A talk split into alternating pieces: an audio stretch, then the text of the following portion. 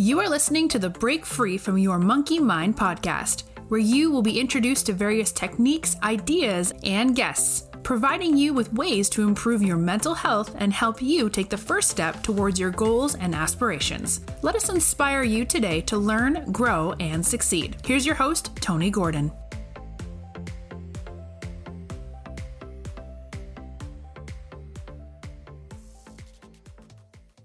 Hello, good evening. Hello, good evening, and welcome to Break Free from Your Monkey Mind. This is season 4, episode 4, and I'd like to introduce my co-host, Tony. Hang on, and good afternoon, good morning, wherever you are in the world. It could be any time at all as people listening in. So welcome, everybody. And how are you, Leanne? I'm good, thank you. And tonight we've got Martin on, Martin Wright. So hello, Martin. Hello, lovely to be here. So yeah, it's very weird, isn't it? But we'll go with it. So hello, podcast listeners. It's podcast and vodcast, Martin, so they can see and listen because they have a choice. They can either, or did you not get told that part? No, I would have shaved the beard. Oh. There would have been some more serious grooming. Maybe sorted out the background. Oh, that's fine. It'd be like all natural. Yeah, that's it. Everything's natural. So it will be on all major platforms. They can listen to the podcast, but also if they want to go to YouTube, we do direct them there as well. Some people prefer to see it. I must admit, most people, it was just me, preferred to go the audio for some reason. But yeah, they might prefer that one now. Right, don't say a word, visual now. Don't say a word. Right, thank you. Okay, so as we said, do come on the visual now. And first question, Martin's a really difficult one. Okay, tell us about yourself. Okay, I suppose I should start. My name is Reverend Martin Wright, so I am a Baptist minister based at Southend on Sea. I've been here about 10 months now, but what I really like is youth work and things like that. So we'll be talking about that soon. I'm also married to a lovely lady called Kim, and I have 3 children. I have a 17, a 14, and then we thought we'd be crazy and have another one, a 6-year-old. So it's a house full of ages of different places in life as well. Yeah. And excellent. Because I always ask this to people is tell us about, and it's amazing. They'll take about 30 seconds to a minute to tell us about themselves. If I ask you what you do now, they can talk all day. Yeah. So a bit more about you. What's your interests? What kind of things do you like to do out with being a reverend? Okay. So I'm into running. So I'm trying to get better at that. I'm still quicker than my 17-year-old son. So that's giving me the confidence. I'm 41 now, so it's just downhill from here. So I'm fighting that as much as I can. We enjoy camping. We've got 2 crazy cats that come and attack us or come for attention.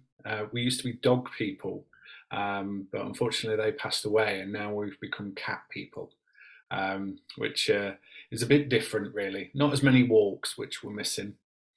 What else am I into? I like coffee. So the stronger, the better. And red wine as well. I think that's enough. Oh, I'm going to say me and Martin are going to get on well. I've got 2 cats. I love strong black coffee and I like red wine. So there we go. Friend for life there. Martin, you're the new co-host. Congratulations. And so it's good finding that about. When Leanne first spoke to myself coming on, what really interested me was the fact you just mentioned that you've got a passion for youth working. So what exactly is it that you do with youth work? Okay, so it has changed slightly. So I've been in youth work for 15, 16 years in various different contexts, and I've done it in different places. So I've been in Leicestershire, in the Midlands, I've been in South London, and I'm doing youth work here as well as leading a church, but various different contexts. So we've done detached youth work, where we go on the street and just chat with young people, engage in where they are. We've ran open youth clubs where we just have conversations and it's a safe place for people to be. We've done more structured Christian youth clubs with kind of games and teaching and things like that.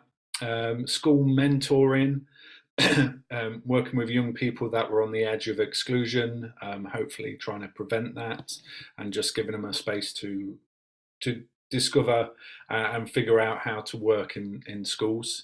Also did quite a lot of, I'd say, mentoring, coaching with a few young people from various different churches and from schools as well, but outside in coffee shops and things like that. A little bit of county lines work as well. So a couple of young people who got involved in gangs, so sort of helping them navigate their way back out.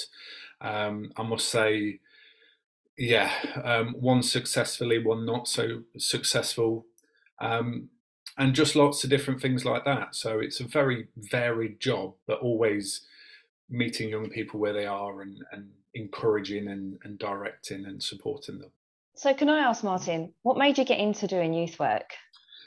I think I'm quite immature for my age. So when I got into it, I was sort of drawn to the games, to just chatting with them and things like that. But I think there's an element of that. I'm quite a compassionate guy. So do you know when you can just notice somebody's not having a good day or something like that? I do tend to be quite aware of those things. So that works well when in a room full of young people where it might go well or not.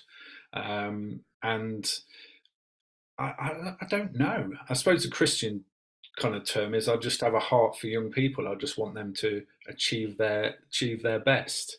And yeah, the more I do it, the more, I mean, I suppose it's like parenthood. You invest so much into a young person, you don't really see the benefits because they move on their life, which they should. I'm there for a short period of time with any kind of education person. But yeah, just seeing these growths, these tiny little steps forward into becoming, yeah, I forgot the term, a fully achieving adult, I suppose, a functional adult in today's society, something like that. So you mentioned that you've been in different areas, so you're doing youth work. Have you noticed a change in like the pattern of the areas that you're in? Are some more needed for youth work than others, or is it kind of across the board? I think, so if we're talking about wealth, I think there is a slight difference. Well, there's evidence that those that are struggling more financially tend to struggle more with their mental health because there's more things to be worried about effectively. But saying that, I have met with young people, one young person who has never been on holiday and another young person who goes skiing twice a year. And actually, once you speak with them and sort of get to where they are, you realise that actually some of these reasons for poor health, poor mental health, poor well-being are the same, really. I would say going between the Midlands to London, there's obviously a difference in pace of life. So I think that probably we'd call that anxiety, a kind of high functioning kind of within the M25, the pace is so much quicker. The idea of relaxing or stopping or just sitting and doing nothing doesn't really exist that much around there. Yeah. Oh, excellent. And what are you've been doing this for 15 years? You've been involved with us. Over that period of time, have the issues changed that kids actually go through over the period? I don't think so, no. I think a lot of young people are trying to discover who they are. So they're built in a way where from 11 till 12, they're trying to find their character, if you like, putting on different masks in different environments to figure out who they are and where they belong. I think we can talk, we can say that actually sexuality, identity has become more on the radar in probably the last 5 years. But I think it's probably a case of more people are speaking about it rather than it's actually increased. I would say that actually this has always been the case, and maybe those people that had those feelings or those would identify in a different way weren't able to, so just had to stay within society's norm, really. Yeah. Yeah, because I think social media is giving an avenue for people to have more of these conversations, but to also understand more about how they're feeling, because they find more information there. But there was, you're right, about 15 years ago, if you look at that, there wasn't a place, the facilities for people to do things like that. No, no. The other thing as well, because you mentioned a bit, which is a really good point, that even someone, you said that it doesn't have the holiday, and someone who's been in skiing holidays, everything. Kids are kids, no matter if they've got money or they've not, they go through the same things, same hormone changes, the same feelings, the same searching for themselves. So that's a really good point. And a lot of people don't realise that it doesn't matter where you come from. It just means that maybe in a different spectrum, you can look as though from the outside, you can understand, well, why certain person's mental health maybe not as good, but you don't always understand the other one because you think they've got everything. But what that point shows is we never know what's behind that. You never know what else they've gone through. You can only see a facade. And I love that way you put it, the masks. They do it, we call it psychological masks. They wear a mask for different things, and you cannot see by that. And one thing that's so up prominent is some kids can be in smiling all day, but that doesn't mean they're not hiding something behind that. They're doing that because they feel as though they have to, because they don't want people to understand what they're throwing them, because they don't get it. And that brings to a good point in for you, is that is understanding your position as a youth worker, but you're also a reverend. Does that conflict in any ways when you're actually working with youth, having both sides of that?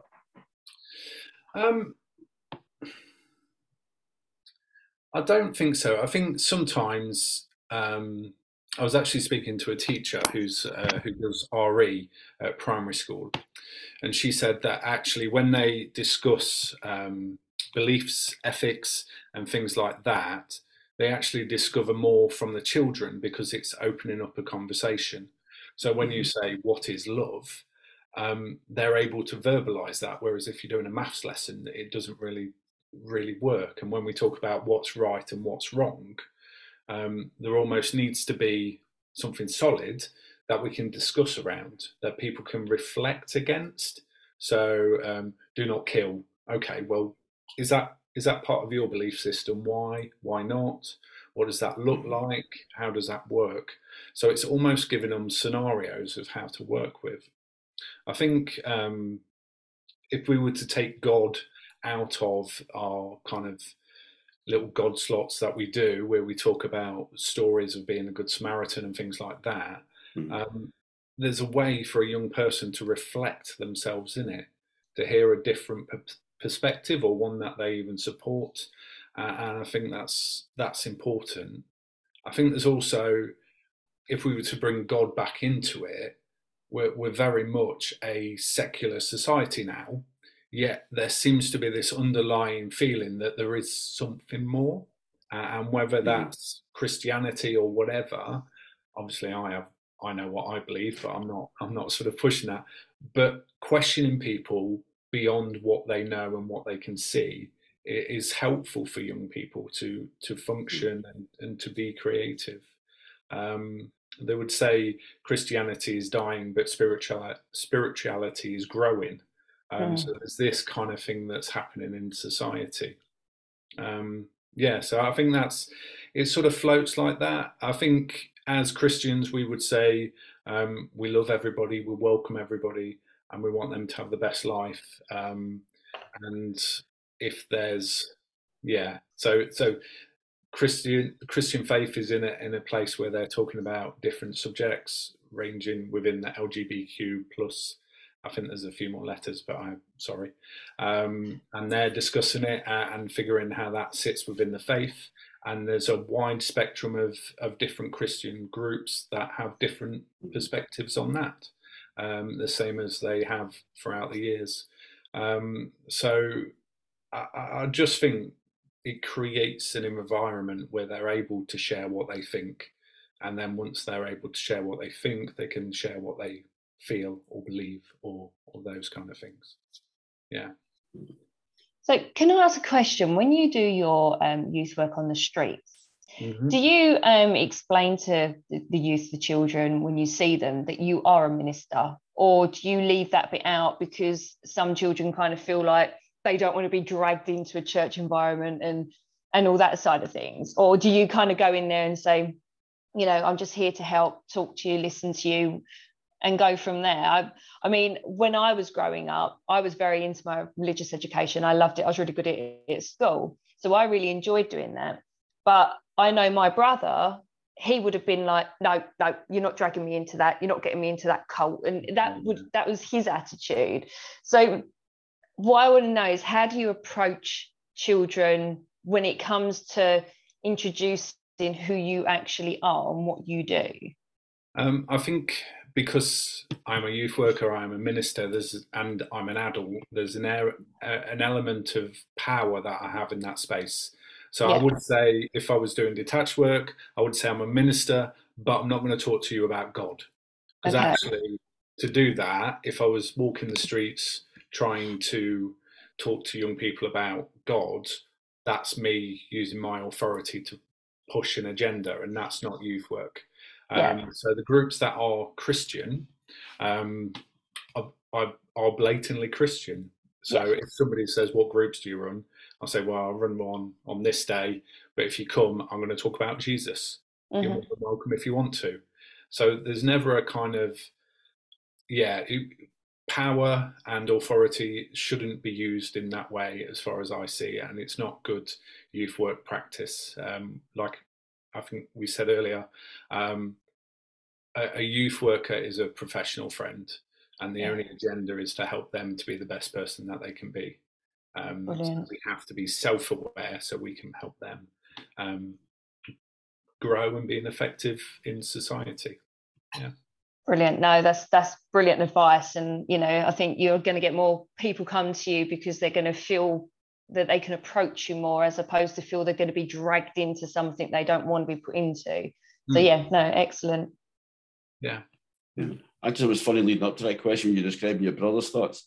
And he said, I don't want to be involved in that cult. I've not had many people call, like, the church a cult before, so that's quite a new description of it.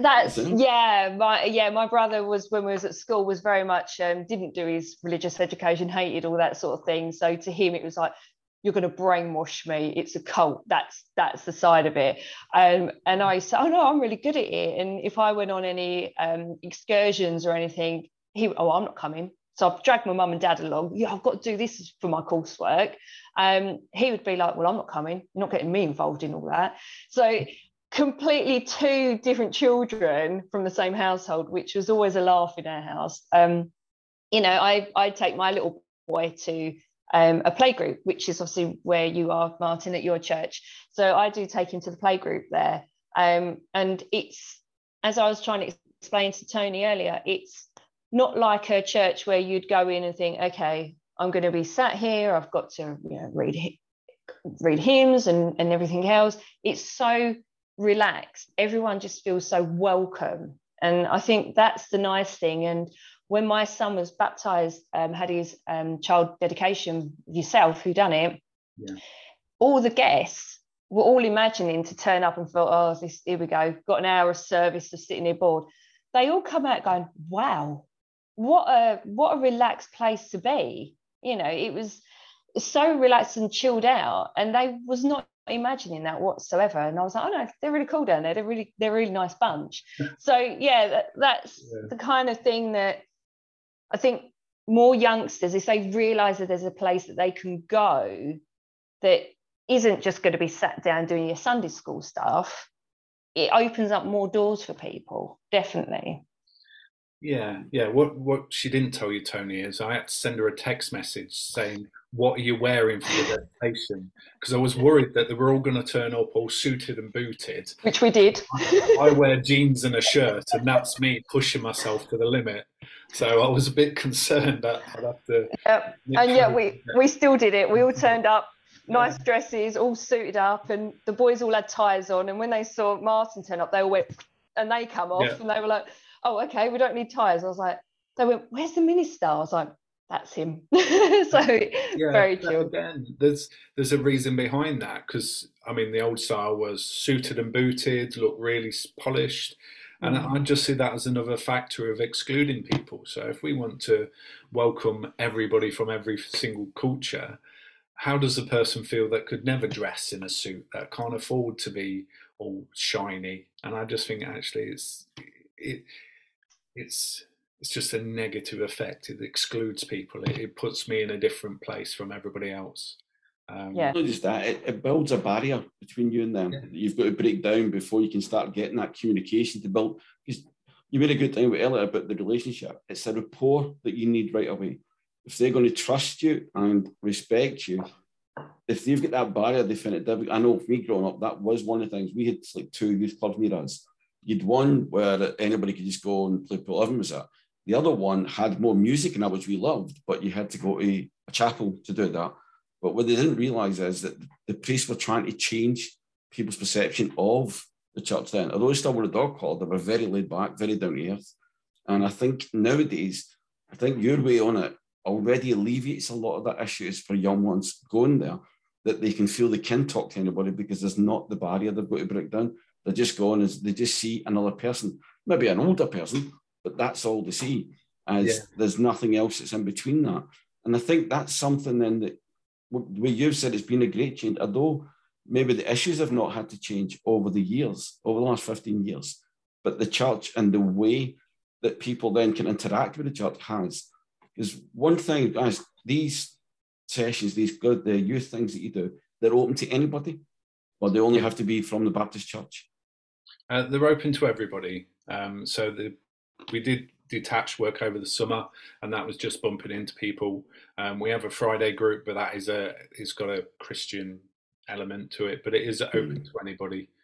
And I suppose, yeah, so I want to sort of backtrack to why I'm still passionate about young people, because as a 41-year-old, people would go, well, you're too old for youth work, Martin. You need to move on and hang on. They didn't see you dressed up as an orange at Christmas, so I don't need to mention that. Sorry, sadly now. But no, it's but the thing is, I look at the generation that we've got now of young people, and it's just so they're going to be the generation that will earn less than their parents, and the last time that happened was after the World War II. Yeah. So and that's going to take resilience for young people, for adults to get through that, to not be pushing for this growth that we've all been told. I mean, when I was at school, the question of what I wanted to be when I was older was one that we sort of talk about, but it wasn't that big a deal. Now it's all that they hear about, really. They need to aspire. They need to go to uni. So I'm even backtracking on the differences in 15 years, but I'm probably talking 30 years now. And there's so much pressure on young people. I've got some stats. So Mind, and they did a report in 2021.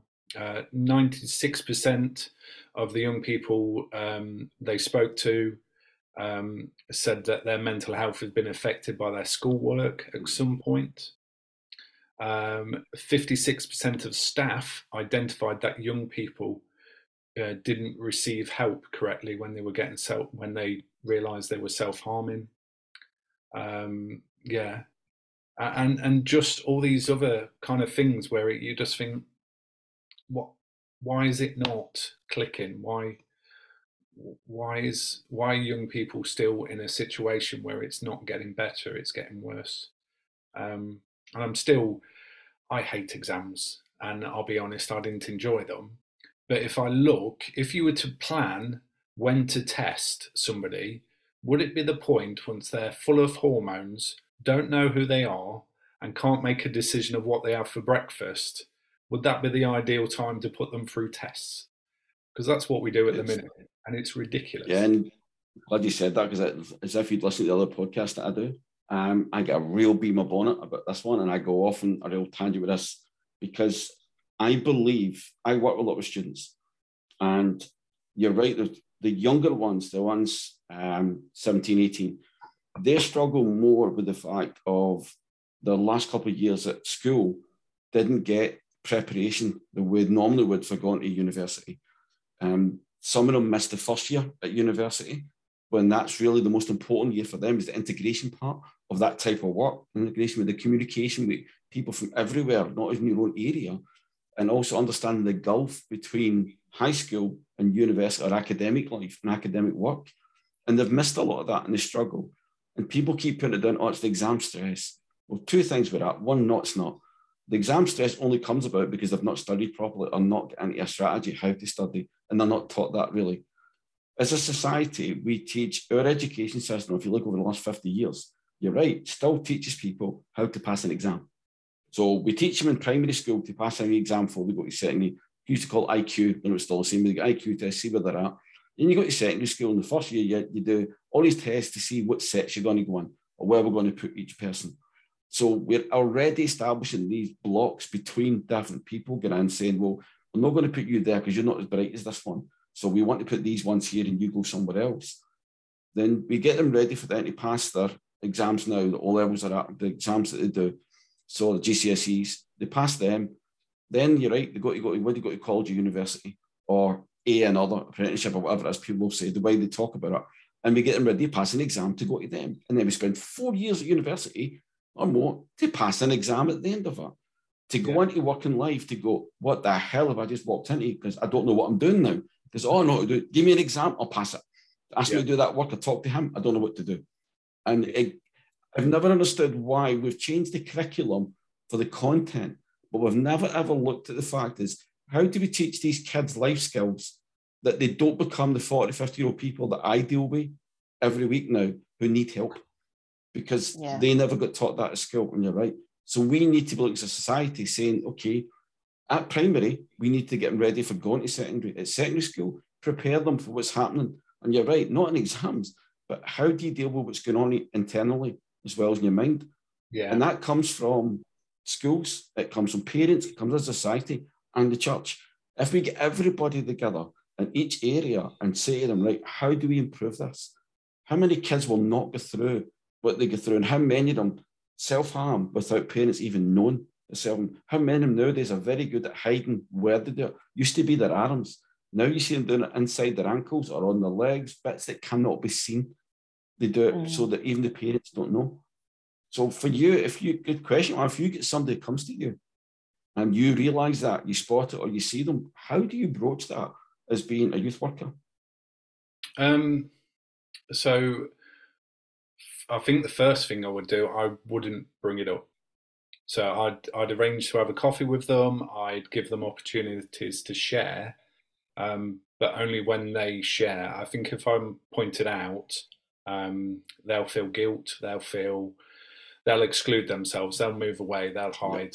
But if somebody was to come to me and they're self-harming, my first question is, what do you use? Is it clean? And do you do it safely? Because self-harm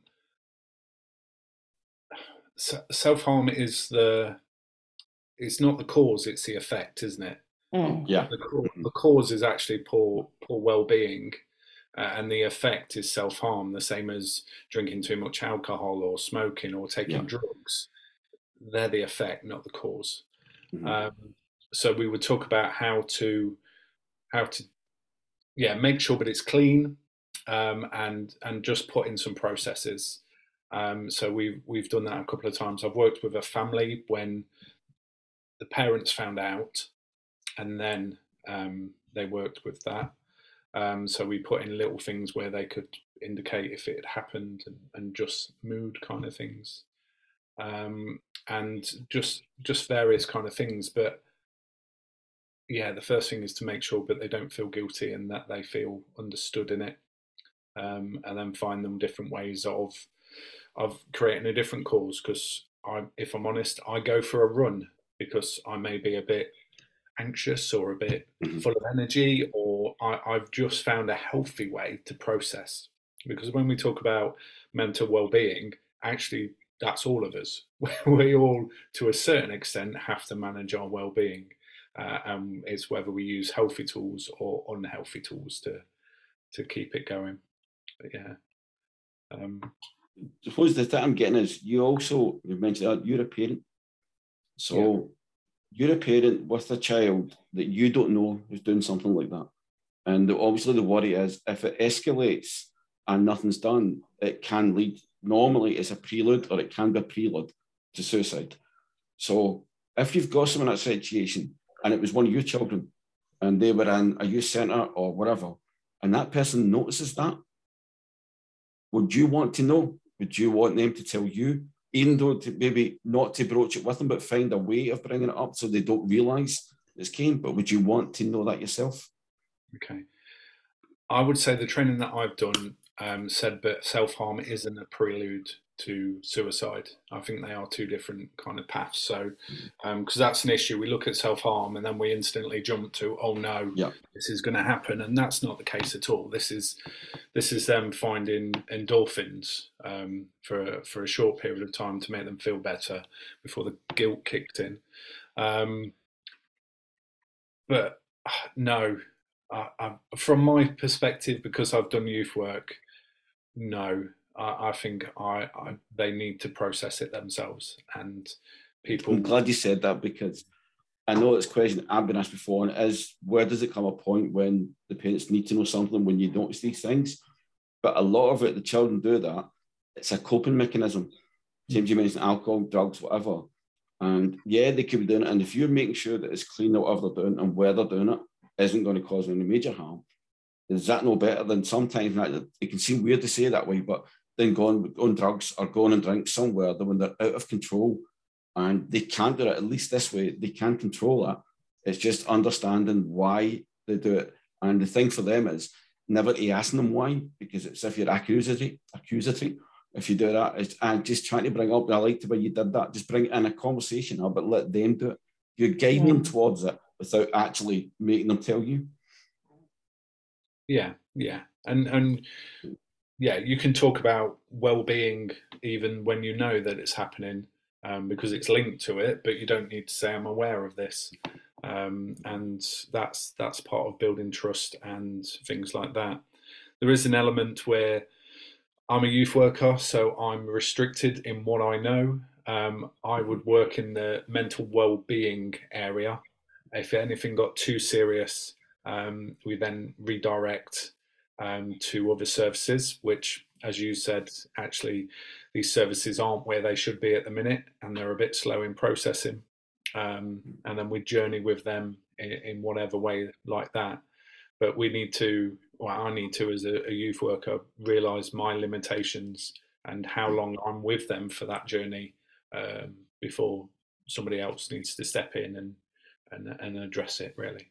Yeah. Do you ever find that you get children that just become attached to you, use you as like an anchor, and you need to know that boundary of when, like you say, to move them on to somebody else? Yeah, so triangulation, I think, is a theory. So they put you in the middle as a kind of, you hold this for me. And that definitely does happen.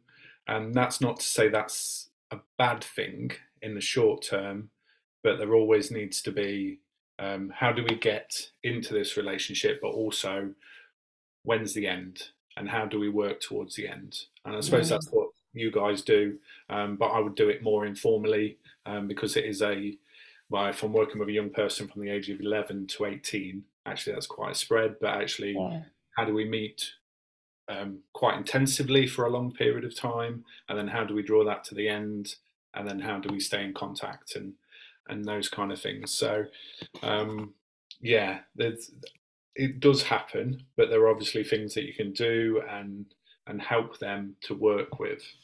I suppose I've got a question for you guys, and this is something that I've sort of witnessed and see, but from my experience, when people do suffer in poor mental health, they tend to all gather together and support one another, and that's a really wonderful thing to do, because there's understanding and things like that, but then sometimes when that happens it becomes the norm.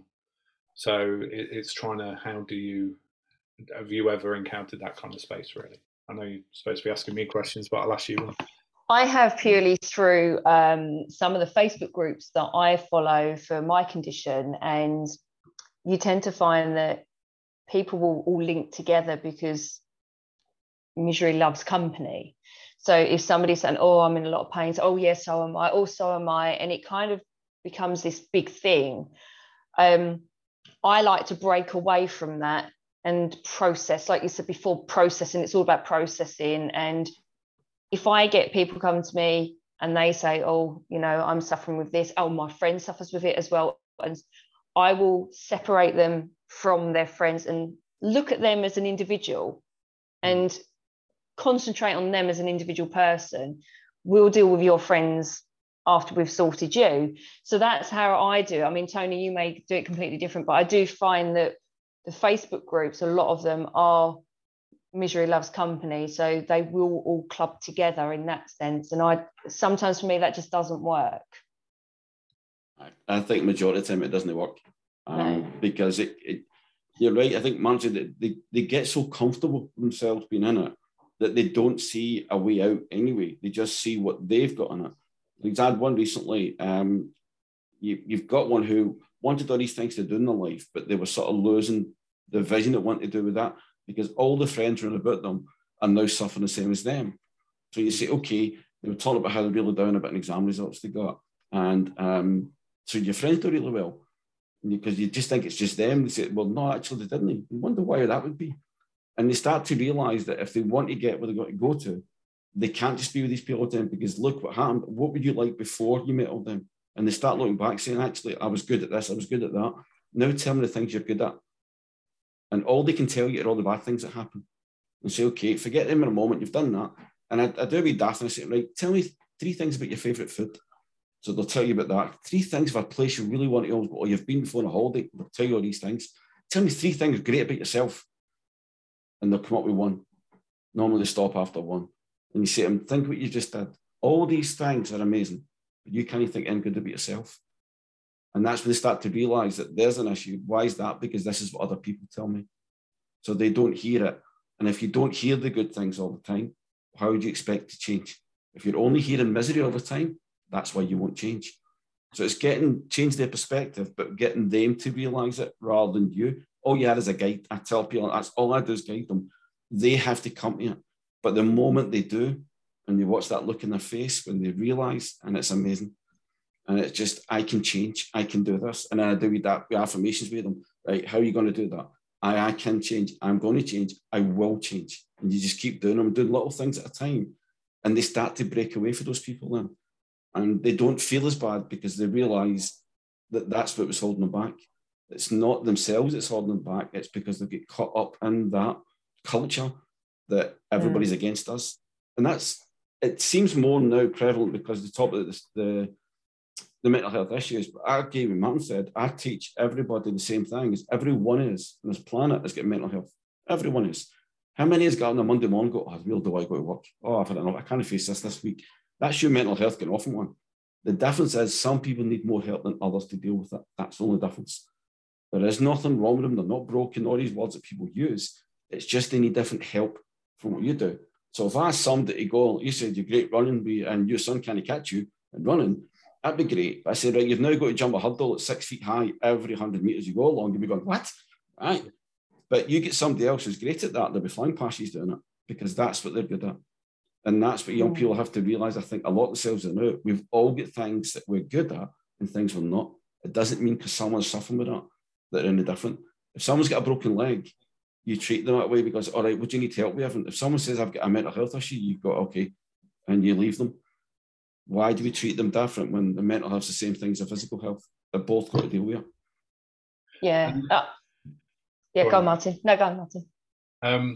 Yeah, and I was thinking like a broken leg, you can see it, can't you? It was broken, now it's fixed. Uh-huh. Mental health, it's so more difficult to measure. And I think that's probably why it's not invested in at schools as well. So we talk about exams. Yeah. Like you could teach somebody about managing the mental health, about all this well-being stuff, but there's no way of measuring that success until they're 30, 40, 50, 60, all the way on. So the schools aren't able to invest in this because they can't show that it's made any difference. Mm. I think as well, it's the whole being perfect, yeah. You know, and I think that is a lot of it. You know, when I was at school, there was people that were always studying because they had to pass their exams, because they had to be perfect. What is perfect? You know, who's perfect? What is this word perfect that we try and all put ourselves under? And I've got a 3-year-old, and if he does something wrong and he goes, oh, I've done that wrong, and he gets upset, I go, it's okay, don't worry, we can try again. How do you know that that wasn't good enough? And he goes, oh, okay. So I've never ever said to him, you've got to do that and it's got to be perfect. I don't understand that word perfect, and I wouldn't expect a child to understand that word perfect. And I wouldn't turn around to a child and say, you've got to be perfect, because can either of you answer what the word perfect is? I've got a simple answer. If you get to perfect, where do you go? I'll tell everybody the same thing. If you ever get to perfect, where do you go? So why would you ever want to get somewhere you can never move on from? Yeah. It doesn't make sense to me. People talk about that. Perfect, that's the thing. It's like, you know, everyone, I want to be perfect. It's perfect having a lot of money, you know, being academically brilliant, you know, being an Einstein, the best looking, because what one person thinks somebody else looks attractive, somebody else might think they're not. It's all individual perspective of everything. And this whole perfect, I found when I was growing up, you had to be the perfect dressed. You had to be the perfectly good at school. You had to be perfect at this, that, and the other. And if you wasn't, you were an outcast. That was then a lot of pressure, as well as exams, as well as everything else, to be this idea that somebody's created in their mind that they have to be. Yeah. Yeah, and it is so within the culture and the subcultures. So a kind of example of that is, I'll use my daughter, she'll be fine. When we were in Croydon, it was kickers, shoes, and a rucksack, yeah, and a big coat. So that's what she wore, that's what everybody wore, and that was perfection, wasn't it? Everybody's got those shoes because they're perfect. And then when she's come here, nobody wears kickers. They all wear those little slip-on black shoes. Mm-hmm. It's not a rucksack anymore, it's a handbag.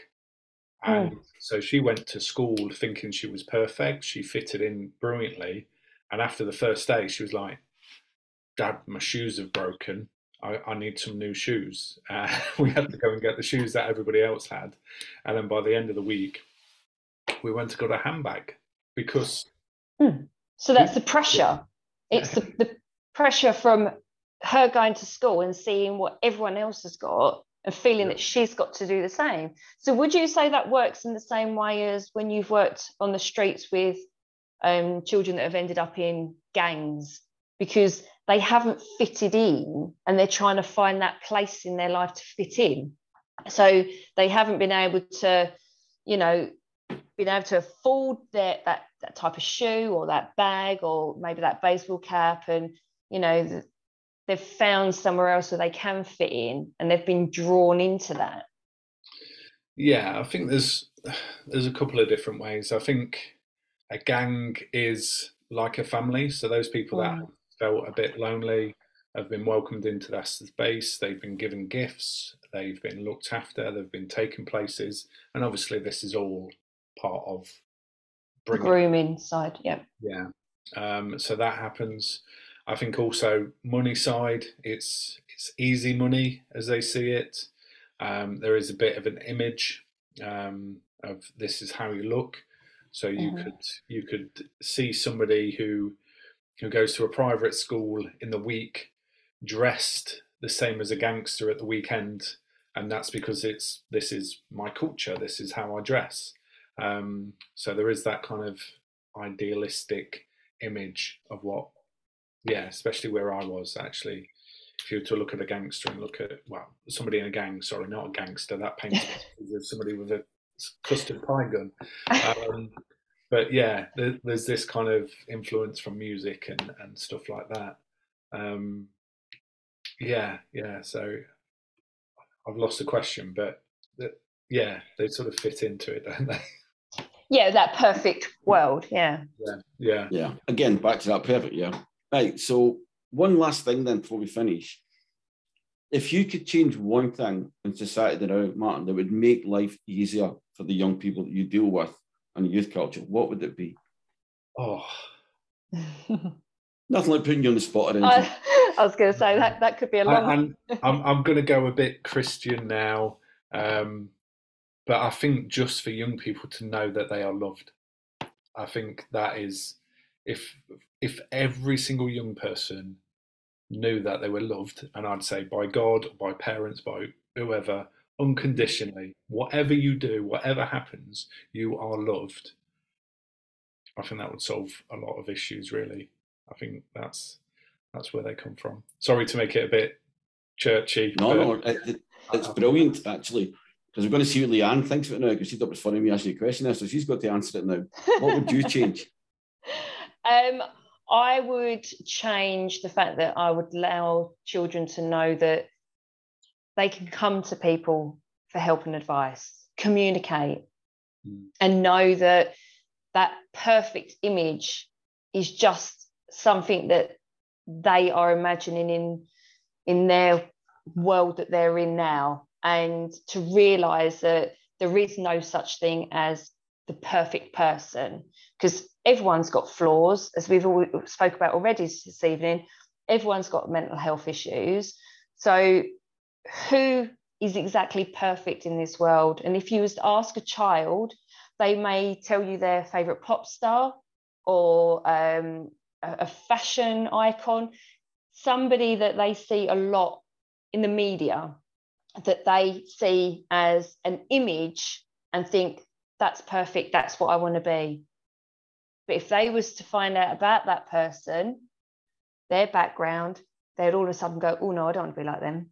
So what is this image? And that is one thing that I could change with youth, is I would say to them, there is no such thing as perfect. Now, Tony, I'm going to throw the question. I'm going to throw it straight to you now, Tony. Come on in. Yeah, I think for me is to allow kids to know they've got options in life. It's not all about passing an exam. It's not all about going to school and going to university, college, apprenticeship, whatever it is. There is so much in this world out there that needs every one of us. Every child that comes through has got a place in this world. And I better throw the bits back to both these there. One, so they don't think that everything has to be perfectionism, because that's only one test. That's some person's interpretation of what perfectionism is. Being loved is something important as well, because whatever they decide to do, they're going to be loved for it. That's what they need to know, is that they've got these options. You never know how many of them that we don't nurture. That could be some of the greatest inventors or some of the greatest business owners out in the world, because they're told they're not that good at school because they can't pass an exam. Mm-hmm. Yet if they look at some of the most famous people who've done well in business, how many of them never done well at school? Mm-hmm. And they don't realise that, because they don't look at them as their role models. Look at Richard Branson's one of the best examples. He learned the most important lesson when he was young, and that's, even if you don't know what you want to go and do at a job or something, go for it anyway. You can learn when you get there. And he tells everybody going for a job, because he didn't. And how many times has he failed? And what is he taught at? All it is same saying I've got in it. I say every failure is a step in your way to success. So when a child gets something wrong, you said your 3-year-old does that wrong, you just say to him, that is great. Now you know that's not what you do. Well, we'll go and see how you do it. Mm. So they learn right away that it's nothing bad to get things wrong. What they are learning is, there's a place for you, and you will fit there eventually. They will find that place. And whether it's with God, without God, with perfectionism or that, everybody needs to find that. And that's what really this, what's so good about Martin does, and please keep it up. Especially the fact if you still think you've been looking through a child's eyes, because you said that you, like a big kid, maybe some ways like you've never really grown up. There is, I said this to my wife actually, there's nothing more special than if we could get just one afternoon, and remember what it was like to look through a child's eyes. How much different would our life be if we could just do it every now and again, just sit for an afternoon and look through their eyes and not try and make them look through us? That's the big difference I don't want it. It's letting kids do that, be children, and let them grow up, be whatever they want. Yeah. So on that note, thank you very much to Martin for coming along tonight. We really appreciate it, and great insight. So thank you for that. Thank you for Leanne, as usual, and being the co-host on here. And we'll see you all again next week. We've got another guest coming on next week, who's Les. I won't give much more information about her, but Les is actually works a lot with children. So she's coming to give us an investigation of maybe following up from Martin's thing, children that who come from deprived areas, what kind of things that they can get, what choices they have in life, how can we help with that? So really looking forward to that as well. That should be a great one. It's there. So again, take care of yourself and your families. And thank you from me for joining tonight. And Leanne. Yeah, thank you, Tony. And thank you, Martin, for coming. I really appreciate it. And yeah, great insight into what you do. So keep it up, as Tony said. More children need people like you. Okay, thank you. Bye, everybody. See you next time. Thank you. Take care. Bye-bye.